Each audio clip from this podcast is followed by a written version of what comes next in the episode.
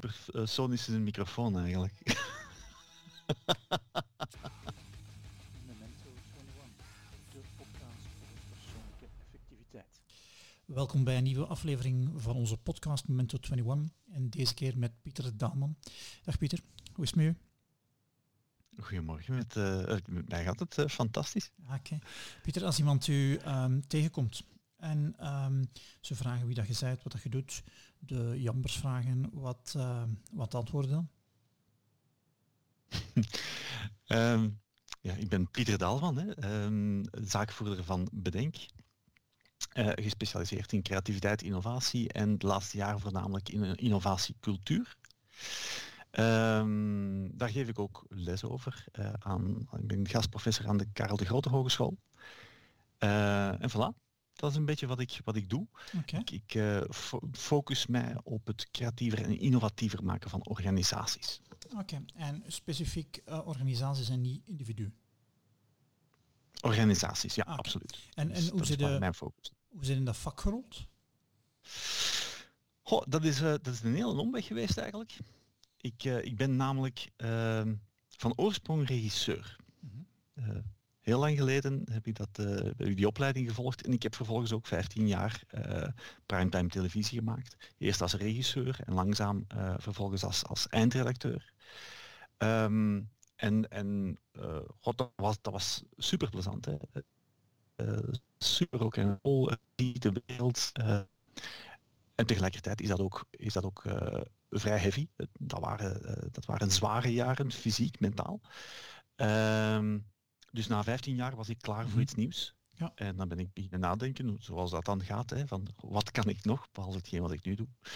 Uh, en op een gegeven moment, na een lange zoektocht, uh, besloten om de essentie van wat ik die 15 jaar gedaan had, mm -hmm. namelijk uh, de creativiteit stimuleren bij, bij mijn ploegen, mensen, om dat te transfereren naar um, de niet-creatieve sector. Oké, okay. ja. En voilà. merk je daar zo'n groot verschil. Tussen de niet-creatieve en uh, de creatieve sector?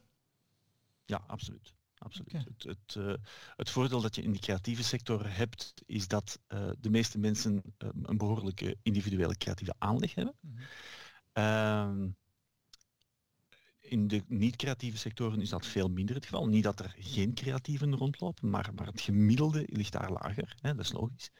Um, het, het voordeel dat je daar dan weer hebt, is dat mensen um, veel um, opener staan voor structuren binnen creativiteit. En dat is binnen de creatieve sector dan weer veel moeilijker. Ja, ja. Als je tegen een creatieveling zegt van creativiteit is ook maar een psychologisch proces en je kan dat sturen en, en optimaliseren, ja. dan huiveren die mensen. Okay. Het moet kunst blijven daar. Oh ja, een beetje. En, en, en kijk, uh, het, het, is zo, maar het is jammer, want het zou nog beter kunnen. Mm -hmm. Ja. En, en ligt dat aan de aard van de persoon of is dat uh, ook cultureel bepaald, de, de aversie voor die structuur? Ik denk dat het een, een stukje onwetendheid is. Hè? Um, men is daarmee opgegroeid en er bleek dat men iets goed kon. Mm-hmm. Hè, dat men daar een aanleg voor had. Uh, maar vaak weet men niet hoe dat werkt. Het is bij mij ook pas na die 15 jaar gekomen dat ik beseft heb van oh, daar bestaan tonnen literatuur over. Daar is decennia lang onderzoek naar gedaan in de verschillende departementen van universiteiten over heel de wereld.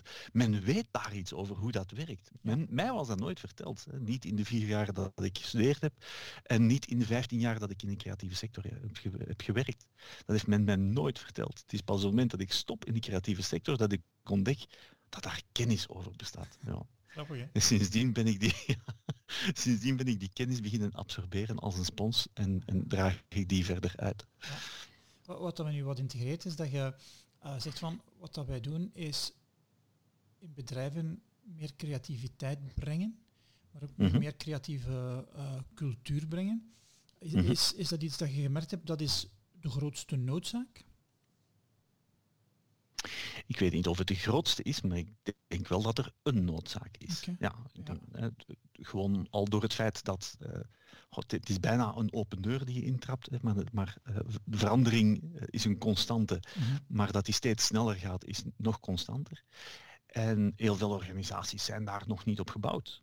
Uh, heel veel organisaties zijn nog gebouwd op, op een relatieve rustige manier van business doen. Mhm. en, en die tijden zijn, zijn voorbij, komen ook niet meer terug. Um, de, de snelheid van, van verandering die gaat alleen maar exponentieel toenemen. En dat betekent dat wij de manier waarop wij ons organiseren binnen organisaties moeten aanpassen aan, aan die exponentiële toename van snelheid. Dat is nog niet zo. Heel veel organisaties worstelen daarmee. Mhm. En dus denk ik dat er, dat er uh, heel veel ja, nood is aan kennis uh, daar rond. Um, en mijn persoonlijke missie is dan om die kennis ook heel professioneel en wetenschappelijk onderbouwd te laten zijn. Ik heb persoonlijk een, een, een aversie ten opzichte van um, het CREABEA-verhaal. Als het creatief is, dan moet alles maar kunnen. Nee, in tegendeel, alsjeblieft niet. Okay, en, Doe de dingen juist en goed. Mm -hmm. Ja, en, en juist en goed, wat, wat betekent dat? Stel, we zijn een organisatie van 500 man en we vragen nu van iets onze cultuur te doen. Hoe moet ik me dat dan voorstellen? Uh, wel, om dat te doen, dan ga ik weer even een, een kort uh, omweggetje pakken. Uh, toen ik in, in dit vak begon, was dat in het begin met vrij kleine interventies. Hè. We begeleiden van een brainstorm het trainen van mensen, één à twee dagen. Uh, maar dat zijn druppels op een hete plaat. Wat je heel snel, merkt, is dat dat geen blijvend effect heeft. Dat heeft wel een, een ad hoc, kan je daar een interventie mee doen, maar dat heeft geen blijvend effect. Um, en op dat moment liep ik uh, Michael van Damme uh, tegen het lijf, um, experimenteel psycholoog. En die was op dat moment zijn onderzoek, uh, zijn doctoraatsonderzoek aan het afronden over creativiteit en innovatie in organisaties. En die bevestigde van kijk, daar bestaat gigantisch veel kennis over, ook wat dat, hoe je dat kan optimaliseren binnen organisaties. Maar zoals dat dan vaak gaat met, uh, met wetenschappelijk onderzoek. Onderzoekers worden, krijgen wel een incentive om te publiceren. En daar stopt het. Dus heel veel van onderzoek is blijven liggen in de kelders van de universiteiten over de hele wereld. Um, en, en, als je zo'n onderzoek publiceert in, in, in, in andere uh, sectoren, zeg maar in technologie bijvoorbeeld, dan staan bedrijven te springen om met die kennis aan de slag te gaan. In psychologie bleek dat net iets minder te zijn. Um, dus die kennis was daar. Ja. Men wist daar wel van. Uh, maar niemand had zich ooit bezig gehouden met het kennis. Ja. En dus hebben we daar, ze hebben daar een project mee gestart. Uh, ik denk dat we daar een, een, drietal jaar mee bezig geweest zijn om echt te gaan kijken van wat vinden we nu dat echt relevant is en aangetoond dat het werkt in, in creativiteit, innovatie en dat uh, in combinatie met bedrijfscultuur. En we hebben daar een, een 68 parameters uit, uh, uit weerhouden en die dan in een structuur gestoken. En dat is uh, de Chrome, het Chromax framework geworden. Ja. De Chromax staat, uh, is een letterwoord voor de creatieve organisatie matrix. Dus wanneer je mij vraagt als organisatie, kom eens kijken naar ja. wat kunnen we doen aan onze cultuur, dan begin ik met een, een assessment. Op die Echt gaan kijken van op die 68 punten, wat doen jullie al goed mhm. en waar zitten de heikele punten. Ja. Voilà. Oké. En, en je hebt er tien gedetecteerd, heikele punten. Dan, mm wat is dan de volgende stap? Ah, dan gaan wij uh, u een roadmap voorstellen. Hè, mm Kijk. En dan is het, wordt het bijna een klassiek change verhaal. Hè. Ja. Um, dat zijn de, de, meest belangrijke prioriteiten waar je nu op zou moeten inzetten om de grootste stappen te maken. Uh, en hoe kunnen we daar gaan werken? Nou, is dat dan training? Uh, zijn dat interventies? Uh, moet er iets aan uw processen veranderen? Dat, dat hangt er dan maar vanaf. Um, wat we wel merken is dat dat is een, een, cultuur, dat doe je niet op een dag. Dat doe je niet op een werk, workshopje. Om aan cultuur te, te werken, dan moet je eigenlijk beginnen werken op het bedrijfsklimaat, hè, kortere termijn. Dus daar begin je interventies te doen. Maar dan moet je minstens twee jaar volhouden voor daar blijvend verandering optreedt. Okay. En, en de, de blijvende verandering, zijn er dan KPI's waar je gaat meten om, om te checken is dat gebeurd of niet gebeurd? We, doen een voormeting, het mhm. assessment op voorhand. Dat is de, de nulmeting dan. Ja. En pakweg na twee jaar, uh, wanneer de, de eerste iteratie van, van zo'n heel uh, proces doorlopen is, doen we een nameting om te kijken van oké, okay, hetgeen wat we vooropgesteld hadden, qua cultuurverandering, uh, is, dat, is dat gelukt? En zijn er ondertussen andere dingen bijgekomen? Of, of gaan we ons nu op de, op de net iets minder noodzakelijke dingen richten? Ehm, ja. Wij sprak er straks van optimaliseren. Mhm. Op welke domeinen uitziet dat dan? Is dat dan op eh, de snelheid dat producten op de markt komen of, of, of op, op de, de verkorte tijd van R&D? Wat zijn daar de, ja, de meest gangbare zaken dat je zegt van kijk, dat zijn nog zo'n aantal parameters in een bedrijf waar dat ja, voor ons toch wel wat benchmarken zijn om naar te gaan kijken, om een eerste gevoel te hebben van hm, het zit goed of het zit niet goed. Ja.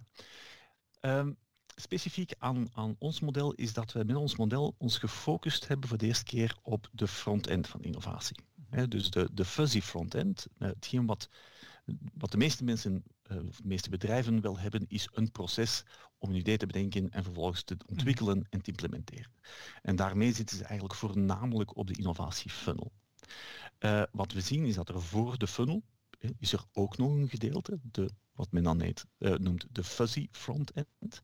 Fuzzy, omdat het voor heel veel managers ja, net die black box is, hè, dat stukje waar, waar die ideeën horen te ontstaan, maar waarvan niemand weet hoe dat daar juist gaat, eh, tot nu toe. Ehm, en het is dat fuzzy gedeelte dat we hebben proberen ontrafelen. Mhm. Want daar zijn inderdaad wetmatigheden in. En, en eigenlijk weten we wel, als we goed naar de literatuur kijken, wat we daar wel moeten doen en vooral ook wat we daar niet moeten doen. Ja.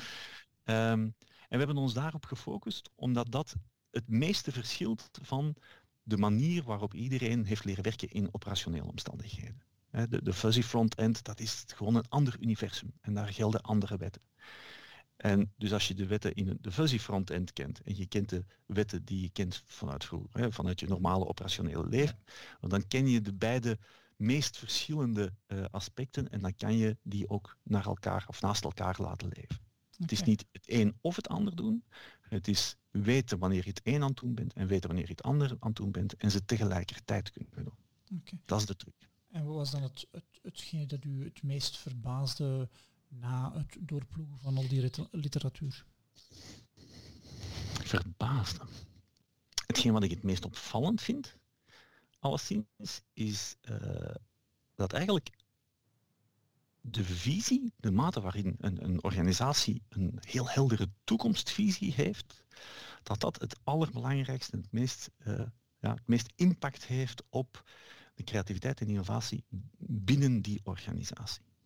Hè, waar, dat we, waar we als leidinggevende eh, vaak, als je dan een leidinggevende vindt die zegt van ja, hier moeten we op inzetten, dan heeft hij vaak eh, de reflex en, en ook van de dingen die hij heeft gelezen en gehoord, van ah, dus ik moet mijn mensen totale vrijheid geven. Weet je mannetjes, bedenk maar ideeën en doe maar op. Ja. Ja, dat, dat is dus tegenovergestelde van wat je moet doen. Ja. Dat is alsof, is alsof je mensen een blanco blad geeft. Die krijgen onmiddellijk writersblok. En als ze toch ideeën zouden krijgen, ja, dan zijn het vaak net die ideeën waarvan die manager denkt van ja, maar daar kan ik niks mee. Ja. Dat is niet in lijn met. Wel, sorry dan dat het in lijn kan zijn met, met wat jij wil. Ja. En, en dat betekent niet dat je helemaal eh, elk eh, naadje en draadje al moet toeschrijven, maar je moet wel een heel duidelijke, inspirerende toekomstvisie proberen creëren. En die goed door in de organisatie krijgen, zodat mensen weten van oké, als ik iets bedenk dat binnen die toekomstvisie past, dan is de kans groot dat het ook gaat verwezenlijkt worden. Ja, oké. Ja. Een soort eh, framework hebben. Toen we nu denken, ik, ik heb heel lang voor Colruyt gewerkt en een van onze ehm, directeuren logistiek, Johan van den Bossen noemde hij, die zei we moeten minder lucht transporteren. Dus als je met project aankwam om minder lucht te transporteren, dan stond op de lijst. Is het zoiets dat Voilà. je- eh, Ja. Perfect, dat is een perfect voorbeeld. Ja. Ja, en, en tegelijkertijd, het is, het is een stukje visionair, maar het is ook nog eens goed vertaald. Ja. Het is, het is heel, heel visueel verteld, het is, het is tot een minimum ja, herleid eigenlijk. Ja. Dus, dus het is iets wat mensen makkelijk onthouden, makkelijk kunnen meepakken. Ja. Het is dat evenwicht ook vinden. Hè. Mhm. Eh, dus ja, ik heb graag dat de dingen goed en grondig en wetenschappelijk onderbouwd zijn, maar tegelijkertijd moeten ze niet ingewikkeld zijn. Oké. Eh, En, en geldt het ook om die visie... Simpel zonder te simplificeren. Eh, daar hou ik ook wel van. En geldt, ook, geldt ze ook om die visie helder te krijgen? Hoe bedoel je? Wel, zo, ehm, dat inzicht van we moeten minder lucht transporteren, dat is er niet van de eerste keer gekomen. Dat is door een aantal dingen te doen en dan te zien van, oh, we hebben hier tien projecten die met dat bezig zijn. Ah ja, dat is wat we meer moeten gaan doen in de toekomst. Is het ook zo helpen van, ja, ehm, in de verschillende trends die er al zijn in projecten, ook een algemene noemer te vinden? En dan te checken of die algemene noemer wel valabel is voor de toekomst, of zit dat niet in, in, in jullie werk? Is, is dat al voorwerk die gedaan is door de organisatie? Nee, sowieso al wat wij doen, wij mikken altijd op een participatieve manier van werken. Mhm. Dus wij, wij gaan nooit uh, voor een organisatie zeggen, ah, dit is uw missie en visie. Mhm. ik, sorry, maar ik geloof daar niet in. een, visie, een visie en een missie, dat moet van binnen in de organisatie komen. Uh, anders dan, dan krijg je daar geen draagvlak voor. Uh, dus als we zo'n dingen doen, dan is dat met de mensen van de organisatie. Wij zullen dat proces wel faciliteren, omdat wij, dat is net hetgeen wat wij kennen. Hoe, ze, hoe, hoe mensen werken, hoe het brein van die mensen werkt en hoe dat werkt in teams, in een proces. Ik begrijp best dat niet elke organisatie of elk team dat elke dag doet. Ja. Dus dat hoeft ook niet een standaard skillset te zijn. Maar wat zij wel goed kunnen of weten is hoe een bedrijf werkt en, en hoe een sector werkt, et cetera, et cetera. Dus als zij daarin ondersteund worden door iemand met de juiste procestechnologie, dan kunnen zij tot fantastische resultaten komen. Die vervolgens ook nog eens beter passen bij het DNA van hun organisatie. Mm. Ja. Je, je, hebt, je hebt al uw ideeën gebundeld in een boek. Dat komt uit of is het net uit? Het is echt net uit. Ik meen het, het is vandaag binnengekomen. Kijk. De mensen die aan het luisteren zijn kunnen het niet zien, maar ik hou het nu op. Ik zal het eens laten horen. Zo klinkt het. En, en het is van tanker naar speedboot? Ja, van tanker naar speedboot. Maak van je medewerkers de motor van innovatie. Okay. Uitgegeven bij Lano Campus. En u wil iets vertellen over het boek?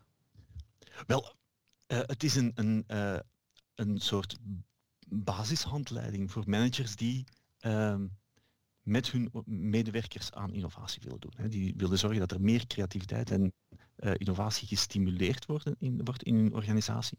Dat op een heel gestructureerde en evidence-based manier willen doen. Mm -hmm. dus eenvoudig zonder te simplificeren. Ja. En evidence-based, um, hoe moet ik me dat dan voorstellen? Dat is uh, peer reviews uh, geweest of dat is... Um ja. Evidence-based is, uh, is zoals met voeding, hè? Ja, ja. nee, we hebben ons gebaseerd op uh, inderdaad peer-reviewed uh, wetenschappelijk onderzoek. Dus we hebben zelf geen onderzoek mm gedaan. Het Chromax-model waarop dit, hè, waaraan dit boek is opgehangen, uh, bestaat uit die 68 parameters waarvan we voldoende peer-reviewed materiaal hebben gevonden. Um, en dit boek geeft daar eigenlijk, maakt daar een praktische handleiding van. Uh, ik ben uh, de voorbije jaren heel wat in, aan het werk geweest met, met dat mhm. model. En dan hoor je telkens van, van uh, managers van oh, fantastisch dat het wetenschappelijk onderbouwd is, maar alsjeblieft, valt mij niet lastig met wetenschappelijke uitleg. Ja. Hou het u. praktisch. Zeg mij wat ik moet doen. Ja. zover ga ik ook niet, hè, want dan, dan wordt het weer te eenvoudig. Ik denk dat je kan geen oplossingen van het een bedrijf zomaar kopiëren naar het andere bedrijf. Uh, wat ik probeer te doen is, is de principes erachter uitleggen, voorbeelden geven van kijk, daar hebben ze het zo gedaan, daar hebben ze het zo gedaan, maar toch wel oproepen van probeer dit dan nu niet te copy-pasten, maar te vertalen naar jouw specifieke businesscontext. Ja. En, en de metafoor dat je gebruikt hebt als titel van uw boek van, van tanker naar speedboot, um, hoe zijn op die metafoor gekomen? En, en, en, want ik zie nu wel de metafoor, de grote boot is moeilijk om te draaien. De kleine bootjes hm. van de piraten zijn gemakkelijk om, uh, uh, om, om, te veranderen van richting. En mhm. op die kleine bootjes kun je niet veel vervoeren natuurlijk. Tenzij het veel kleine bootjes zijn natuurlijk. Terwijl het voilà. ja. heel veel kleine bootjes zijn. Ja.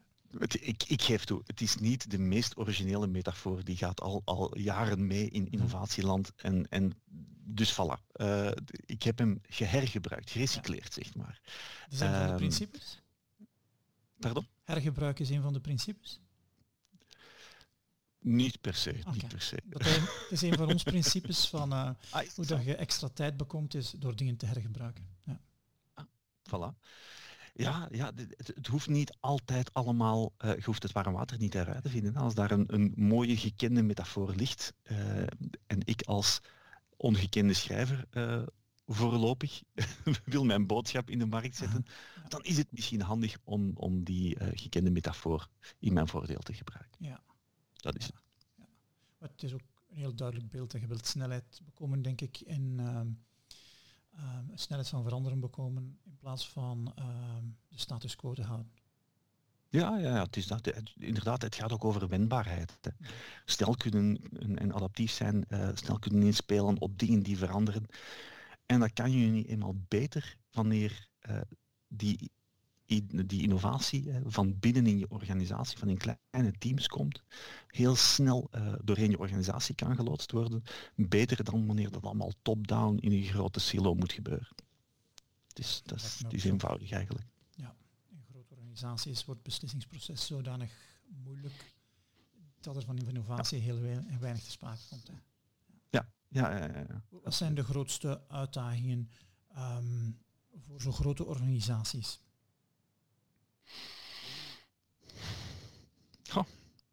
Um, wel, dat, groot, dat, dat uh, beslissingsproces waar je het uh, net mm. over had, dat is bijvoorbeeld een hele belangrijke. Hè.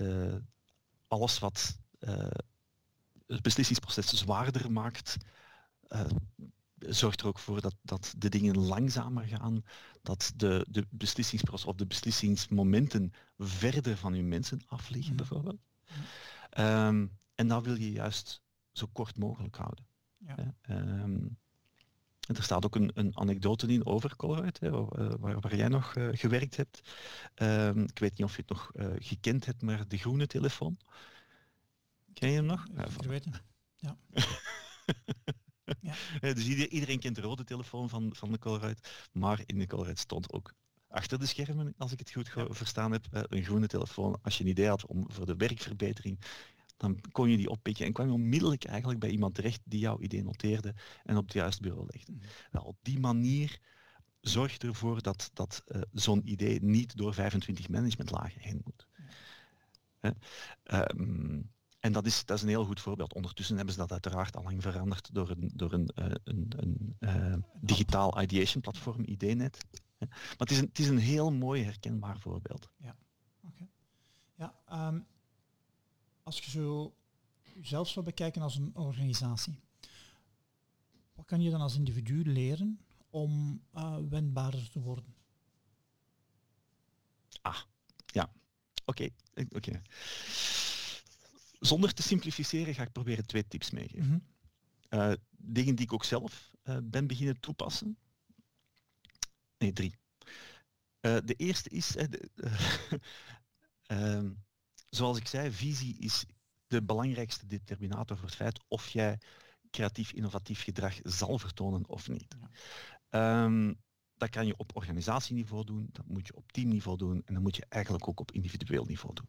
En, en, je moet dat telkens als een cascade gaan doorvertalen naar, okay, als dit de organisatievisie is, wat betekent dat dan voor ons team? Als dit de teamvisie is, wat betekent dat dan voor mij als individu? Um, wat ik sindsdien consequent ben beginnen doen, is elk jaar voor mezelf, en ik doe dat in de kerstperiode, uh, een, een persoonlijk uh, visietraject afleggen. Mhm. En ik maak daar echt één à twee dagen fulltime tijd voor, om dat elke keer opnieuw uh, te doen. Ik doe dat een, voor een, een, het persoonlijke aspect en ik doe dat voor het professionele aspect. dat betekent dat ik daar ook echt een proces voor heb uitgeschreven. Mm -hmm. um, net zoals ik dat met mijn klanten zou, zou doen, doe ik dat ook met mijzelf. Dus, en dat eindigt elk jaar privé met drie doelstellingen en professioneel met drie doelstellingen. En wat je merkt is, als je die doelstellingen dan ook uh, zeer visueel maakt en zorgt dat je daar ook elke dag op kijkt, dan is de kans gewoon veel groter dat je die doelstellingen ook gaat halen. Okay. Um, die hangen hier uh, in mijn dressing en ik kom daar elke dag voorbij. dus ik kan het niet vergeten een soort moodboard maakt? Het is concreter dan een moodboard. Mm -hmm. okay. het, is, uh, een moodboard is een van de tussenstappen die ik, er, die ik in het proces doe. Het gaat echt uh, is een stukje terugkijken naar wat is er het afgelopen jaar gebeurd. Waar ben ik happy mee, waar ben ik niet happy mee. Uh, waar sta ik nu en waar wil ik naartoe. In de lange termijn en wat zijn dan de stappen die ik in die richting kan nemen. En zo probeer ik elk jaar te bepalen van oké, wat zijn mijn drie doelstellingen voor dit jaar. En daar maak ik dan een mini stappenplannetje rond. Ja. en dat kan van alles zijn. Ja. Oké, dat, was, dat was één. Dat was één. Twee is, uh, wat we ook weten, is dat je kan alleen maar uh, creatief en innovatief zijn als je iets weet over het onderwerp. Kennis is bijzonder belangrijk. Um, Teresa Amabile, een beroemde professor aan, aan Harvard, uh, geeft daar als voorbeeld van, je kunt alleen maar een, een, uitvinding doen in nucleaire fysica als je iets van nucleaire fysica weet. Of de kans dat jij een nieuwe raket naar de maan uh, weet te designen, die ook werkelijk op de Geraakt, ja. Die is bijzonder klein als je niks over raketten kent. Mhm. Dus dat is heel logisch.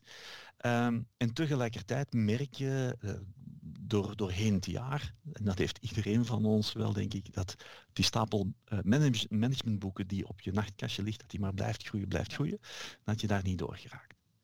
Dus ik ben op een gegeven moment uh, daarna gaan kijken. Ik oké, okay, dat, is, dat, dat moet nu eenmaal gebeuren en het lukt mij niet, hoe kan ik dit aanpakken? Uh, en daar zaten twee aspecten aan, namelijk, A, ik ben een slechte lezer. Hoewel ik zelf een boek geschreven heb, lees ik heel slecht. Ik, dat gaat niet snel bij mij. En twee, het, leven is druk. Ik had niet veel tijd meer over. Um, en uiteindelijk heb ik de oplossing gevonden. Ik, ik, sport nogal veel. Ik ben gaan kijken naar welke uren zou ik ook anders kunnen besteden. Ik sport nogal veel, een zestal uur per week. Uh, en, en ik zit ook wel een, een, viertal uur per week in de auto. En vroeger uh, luisterde ik tijdens die momenten naar uh, muziek. Mm -hmm. ik heb dat geschrapt. Ik heb doelbewust beslist van kijk, die tien uur per week, die ga ik nu alleen maar besteden aan leren. -hmm. Dus dat betekent dat ik nu tien uur per week aan het leren ben. En ik doe dat met audioboeken, ik doe dat met podcasts, hè, zoals die van jou. Um, of, of als ik in huis, als het hard regent en ik, ik uh, train in huis, dan, dan is het wel eens een, een, een TED-talk of zo'n ding. Um, en dat maakt dat ik, hoeveel weken zijn er in een jaar? 63, 65, zoiets. Dat zouden we graag hebben, hè. maar dat ik pakweg een, een zestigtal managementboeken of het equivalent daarvan verwerk op een jaar tijd. Ja. Wat is het beste boek dat je gelezen hebt? Of een van de betere boeken die je gelezen hebt in 2019, 2020? Um, ik ben bijzonder gecharmeerd door um, Homo Deus van uh, Harari. Ja. Dat is voor mij tot nu toe het boek van het ja. decennium. -hmm. um, en feitenkennis van onze Deense vriend. Mm ben even zijn, zijn naam kwijt. Uh, de laatste zegt mij niks, maar Nahari zegt mij wel iets. Uh, ik ben ook fan van zijn drie boeken. Homo Deus, um, Sapiens ja. en uh, 21 wetten. Vind ik, ja. ik vind ook 21 wetten een heel goede boek. Um, ik had beslist in 2020 geen nieuwe boeken te lezen, alleen maar oude boeken te herlezen. Omdat er, ah. te, te, ja, er zijn gewoon te veel boeken. Hè. En ik dacht, dat is absoluut waar. Misschien moet ik dit jaar minder breed gaan, maar gewoon wat dieper gaan.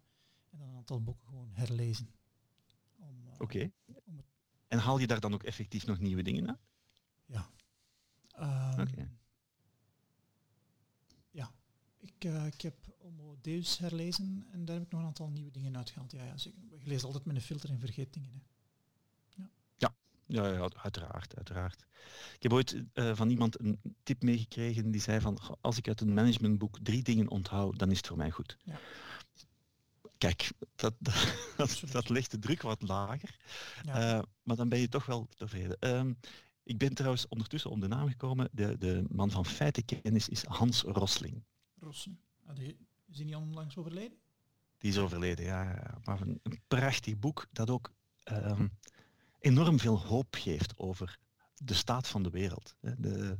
het, het, zijn statement daarin is, en, en, wat hij eigenlijk bijna heel zijn carrière heeft proberen uh, verkondigen, is het gaat veel minder slecht met de wereld dan wij eigenlijk denken. Als je echt naar de feiten gaat kijken, de lange termijn evolutie, dan, dan is het onwaarschijnlijk hoe goed we het nu hebben ten opzichte van vroeger. Ja. Um, terwijl dat niet onze perceptie is. En zeker op dit moment denk ik dat onze perceptie heel anders is. Uh, maar in de lange termijn uh, gaat het onwaarschijnlijk goed met ons. En, en, dat is af en toe wel eens fijn om, om terug te realiseren.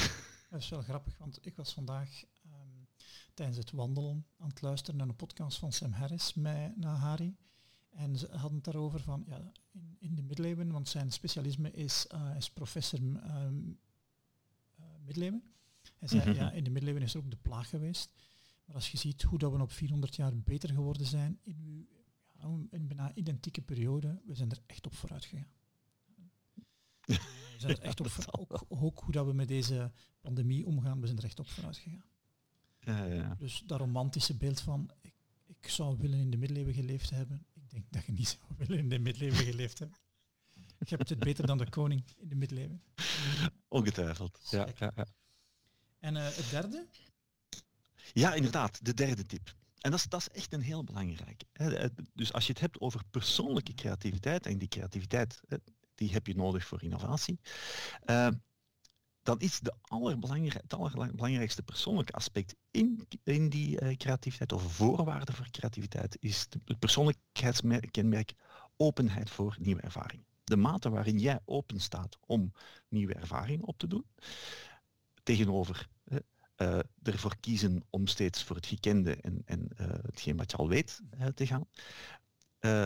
dat, dat is de, op persoonlijk vlak hè, vanuit de psychologie de belangrijkste parameter. Ja.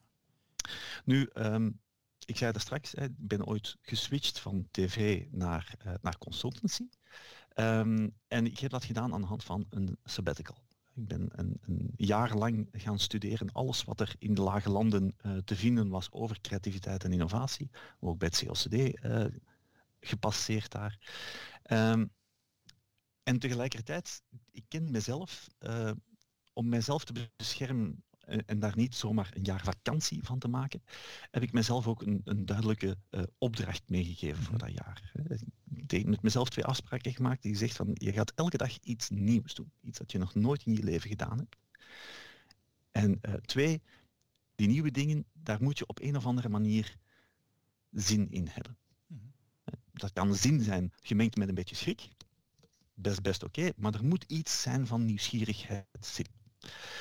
En, uh, en dat ging goed, kan ik u zeggen. De eerste 30 dagen zo ongeveer. Want dan uh, de eerste avond schrijft u een bucketlist neer en je doet 30 dagen elke dag iets uit uw bucketlist en, uh, en dat is fantastisch. En na 30 dagen dacht ik, oh shit, er is niks meer dat ik nog wil doen. Ja. Ik heb alles gedaan. Ja. Dat is de, het nut van het leven nog. En dat is een, een soort, zo'n soort kantelmoment, een eureka-moment waarin je beseft van, ja, eigenlijk is elk beslissingsmoment in mijn leven is ook een keuzemoment. Mm -hmm. En dat zijn, het hoeven niet altijd die grote dingen te zijn vanuit een vliegtuig springen en reizen maken en, en in een sterrenrestaurant eten. Dat, die mogen er graag ook zijn, hè, mm -hmm. liefst. Maar daar gaat het niet om. Het gaat erom over elke kleine beslissing die je neemt. Um, en, en juist daar sluipen heel veel van onze routines in. En door dat te beseffen is mijn leven een, aaneenscha een aaneenschakeling geworden van spannende beslissingen. Want elke keer als ik beslis, kan ik beslissen om te gaan voor het gekende of voor het nieuwe. Okay. En ik probeer daar sindsdien stevast te gaan voor het nieuwe. Okay. En dat maakt het leven zoveel spannender. dat is ongelooflijk. En maakt dat dan het leven niet vermoeiender? Ik krijg daar juist energie van. Oké. Okay. Ja. Ja, vermoeiend, omdat je de, de patronen en de routines die wij kweken, die zorgen ook voor, voor dat je snel door het leven kan gaan. Ja. En dus voor, voor dingen waar dat niet nodig is en waar het handig is om wat routine te hebben, kies ik ook wel eens voor routine. Mm -hmm. Maar wanneer het kan ja. en wanneer het niet uitmaakt, dan ga ik zeker altijd voor het nieuwe kiezen. Okay. Uh, dus voilà. En, en, dat hoeft niet elke dag de hele tijd te zijn. Ik zou zeggen, begin al eens met één, één keer per dag iets nieuws te doen. Je zal merken dat je daar bewust bij moet stilstaan. Ja, het zit dan eens met andere hand. Uh kunnen we een aantal concrete voorbeelden geven? Oh, dat, dat, dat, heeft, dat, zijn, dat kunnen grote dingen zijn, hè, maar dat kunnen evengoed kleine dingen zijn. Hè. Die, je, je, het, een stamcafé heet niet voor niks een stamcafé. In een tijd dat we nog naar stamcafé konden gaan, ja. ging je naar dat stamcafé en, en uh, de, de cafébaas die wist, als je daar een vaste klant was, was van oké, okay, de Peter die drinkt twee pintjes en dan schakelt hij over op iced tea, bij wijze van spreken. Mhm. Omdat wij zo'n routine-dieren zijn. We doen elke keer hetzelfde. Dus in plaats van naar uw stamcafé te gaan, uh, ga een keer naar dat café daarnaast. En in plaats van elke keer hetzelfde te drinken, drink een keer iets dat je nog niet gedaan nog niet kent. Het vierde van de kaart. Over zo'n kleine dingen kan dat elke keer gaan. En wie weet, wat heb je te verliezen? Het ergste dat kan zijn is dat, dat die pint die je nu gekozen hebt minder lekker is dan die pint die je anders drinkt. Maar wie weet, ontdekt iets nieuws. Mhm. Iets dat je nog lekkerder vindt. Oké. Ja. Daar moet het voor doen. Grappig. Dus, maar het ehm, gaat vooral over de mindset switch. ja, wij ehm, in onze methodiek vertellen wij de mensen dat ze daarvoor ehm, dat de makkelijkste manier om je gedrag te veranderen is experimenten doen is. Dat zijn uh, experimenten, dat is altijd kort van duur. Het is iets dat je nog nooit gedaan hebt. Het is een klein mhm. beetje scary. En je gaat er iets van leren of het gaat werken. En dat is in onze methodiek een hele belangrijke, omdat ja, we hebben routines. Mhm. Uit je routines geraken is niet altijd makkelijk. En dan het te vertalen naar een experiment ehm, is wel makkelijk. En als ik hem dan vertel, het is feitelijk goed dat ze het in organisaties doen. Hè. Een organisatie mm doet een pilot, als individu doet een experiment. En van 80% van wat ik doe gaat hetzelfde blijven lopen, maar die 20% ga ik toch wat anders doen om te kijken of het gaat beter zijn of niet ga iets leren. Ik ga het ook wel spannend houden. Dus in mijn idee lopen er wel heel wat parallellen tussen creatief zijn en productief zijn. Ja, absoluut. Absoluut. Het, wat ik daar straks ook zei, wij hebben ons ge, uh, gefocust op die de fuzzy frontend, mm opdat die het meest verschilt van operations. Ja. Maar innovatie is uiteraard niet alleen maar de, de invention in de fuzzy frontend. Ja. Uh, dat zou een, een geweldige uh, fout zijn om te denken dat het dat alleen maar is. Ja. Je hebt daarnaast ook nog de innovatiefunnel en je hebt ook implementatie en je hebt daarna continuous improvement. En eigenlijk zijn dat allemaal dingen, allemaal fases waarin je diezelfde reflexen. Ook gaat kunnen gebruiken. Ja. Um, alles wat met vernieuwing te maken heeft, heeft eigenlijk een stukje van, van die attitudes en die vaardigheden nodig, ja. uh, die zeer uitgesproken zijn in, in die uh, fuzzy frontend, maar die je later ook terug gaat vinden. Ja. Als we nu spreken over productiviteit, hoe um, zorg jij er zelf voor dat je uh, aan je prioriteiten kan werken? Wat zijn de tools die je gebruikt? Wat zijn de tips en tricks die je daar gebruikt om ja, in deze uitdagende tijd, ik bedoel dat niet van corona, maar van een digitale uh, afleiding, focus te houden? Ik moet toegeven, dat is een hele uitdaging voor mij. Ik ben daar, ik ben daar van nature niet goed in. Um, ik, uh, ik ben een zeer laterale denker. Ik heb een bijzonder sterke interne belevingswereld. Ik ben zeer snel afgeleid. Dus dat is een grote uitdaging. Uh, en ik heb doorheen die jaren bijvoorbeeld geleerd, mezelf aangeleerd, um, om heel sterk te vertrouwen op mijn agenda. Ik gebruik drie agenda's die ik combineer mm -hmm. uh, met alarmpjes. En ik ben daar bijzonder stipt in geworden, omdat ik weet dat alles wat er niet in staat, ben ik binnen vijf minuten terug vergeten. Okay. Ja. Um, dat, dat, is de grootste interventie in mijn leven geweest. Om over Eerst deed ik dat nog papier. Uh, maar sindsdien ben ik overgeschakeld op, uh, op de digitale versies daarvan. Uh, en, en, ik draag die ook overal met me mee. Al mijn toestellen moeten eh, aangeschakeld zijn aan de digitale agenda en aan mijn alarmpjes, want anders dan, dan stopt het leven. Ja. Kruipt de chaos binnen. Ja, ja, ja, ja. Dat, is, dat is een van de, van de mhm. dingen waar je mee moet leren leven als je zo'n brein hebt als het mijne. En voilà. Dat heeft zijn voordelen, maar dat is ook soms een uitdaging. Ja, oké. Maar je vindt dat dat specifiek aan u is? Want ik merk de meeste mensen die ik tegenkom, of misschien trek ik ze ook gewoon aan. ja, ik word gemakkelijk afgeleid. Mm Ik ken bijzonder weinig mensen die in de huidige omstandigheden uh, niet afgeleid worden het lijkt alsof dat onze aandacht echt uh, onder vuur ligt. Ja. ja, ik denk dat dat algemeen zeker, zeker mhm. zo is. Um, en tegelijkertijd denk ik dat er inderdaad mensen zijn die daar wat, meer, wat moeilijker mee hebben, die daar een grotere uitdaging ondervinden, en anderen die, die dat wat makkelijk van, makkelijker van zich kunnen afzetten of kunnen kanaliseren. Dus ja, ik moet wel, ik moet wel daar heel bewust, heel gestructureerd mee omgaan als tegengewicht. En, en inderdaad ook, uh, hoe, hoe, moeilijk dat, dat soms ook is, hè, want die, die wil naar die prikkels is daar ook wel. Ik ben ook wel constant geïnteresseerd en ik wil ook alles weten. En, maar ik weet ook dat dat niet verstandig is om uw, ja. uh, uw e-mail uh, herinneringen te hebben. En, ja. en...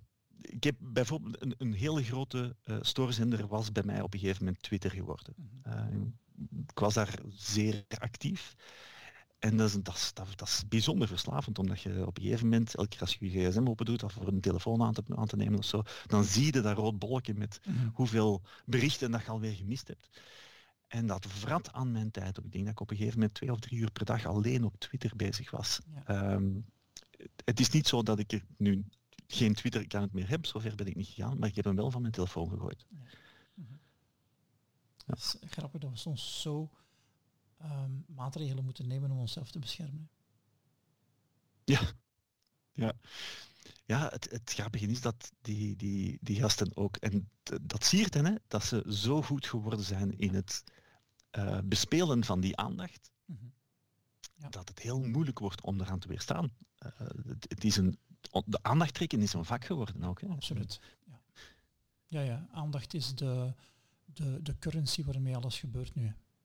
Ja, dus denk ik een van de belangrijkste resources. En als je daar goed mee omgaat, dan kun je ook goed met je tijd omgaan. Ja. Pieter, zijn er nog een aantal dingen, want ik, ik zie dat we nog het einde van onze tijd ontgaan zijn. Zijn er nog een aantal dingen die je zou willen vertellen? Ik, ik zou je zeker aanraden om iets te vertellen waar dat de luisteraars u een boek kunnen vinden. Of zeker een, een, een, een onbeschaamde plug doen voor uw boek. Allee. Uh, zoals dat hoort, eh, kan je mijn boek uh, in, in, alle uh, winkels vinden, mochten die open zijn. Uh, maar zeker ook op alle uh, webshops. Uh, ik kan u Lano Campus, de webshop, aanraden, of een standaard boekhandel of een managementboek. Um, hij bestaat in paperback versie en ook, zoals dat hoort in deze tijden, in, in e-book versie. Okay, ja. De, de audioboek, daar zijn we nog over bezig, maar dat is misschien voor later. Althans, voor mensen zoals u en mij zou dat wel een handige zijn. Ja, ja, ik weet het, ik weet het. Ik zou het er heel graag doorkrijgen, maar het is een, het is een stevige investering um, die waarschijnlijk nooit zal renderen. Dus dat, daar moeten we toch eens kijken uh, hoe we, daar, hoe we dat en, aanpakken. En de grootte van de investering is de tijd die nodig is voor om op te nemen? Nee, nee er, is, er is ook wel wat uh, verwerkingskost aan. Okay. En, en, aangezien dat het, uh, het aantal mensen dat audiobooks koopt in uh, België-Nederland bijzonder laag is, okay. procentueel gezien, ja, ja voilà. Okay. is het, is het niet daarvoor dat je het moet doen, integendeel. Ja, oké. En naast die plug zou ik nog iets willen vertellen aan onze luisteraars. Zomaar iets of the blue. ik heb al zoveel verteld, jong. Um, moet ik nu, nu, nu pakte me even bij surprise. Voor iemand die inventief en creatief is. ja. ja. Stel dat er een van onze luisteraars u met iets zou kunnen helpen. Wat zou de, het meest mee geholpen zijn? Hmm.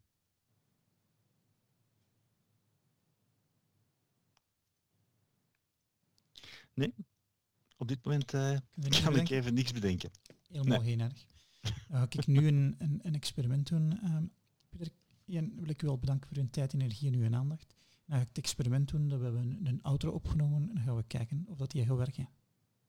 Oké, okay, dankjewel. nu de outro voor onze podcastaflevering. Dankjewel voor je tijd, energie en aandacht. Wanneer je nog even extra tijd zou hebben, dan zouden we het appreciëren indien je onze review geeft op iTunes. Liefst vijf sterren natuurlijk, maar geef vooral je opbouwende kritiek door. Daarnaast is dit een disclaimer om je te vertellen dat we geen dokter, psycholoog of iets dergelijks zijn. Ons zelfadvies is met gezond verstand te evalueren. We zijn president Trump niet die je het advies geeft om bleach te drinken. Via extra tijd en teamfixers kan je je inschrijven voor onze nieuwsbrief doe dit alsjeblieft. Dankjewel en tot volgende aflevering. Go and fix something.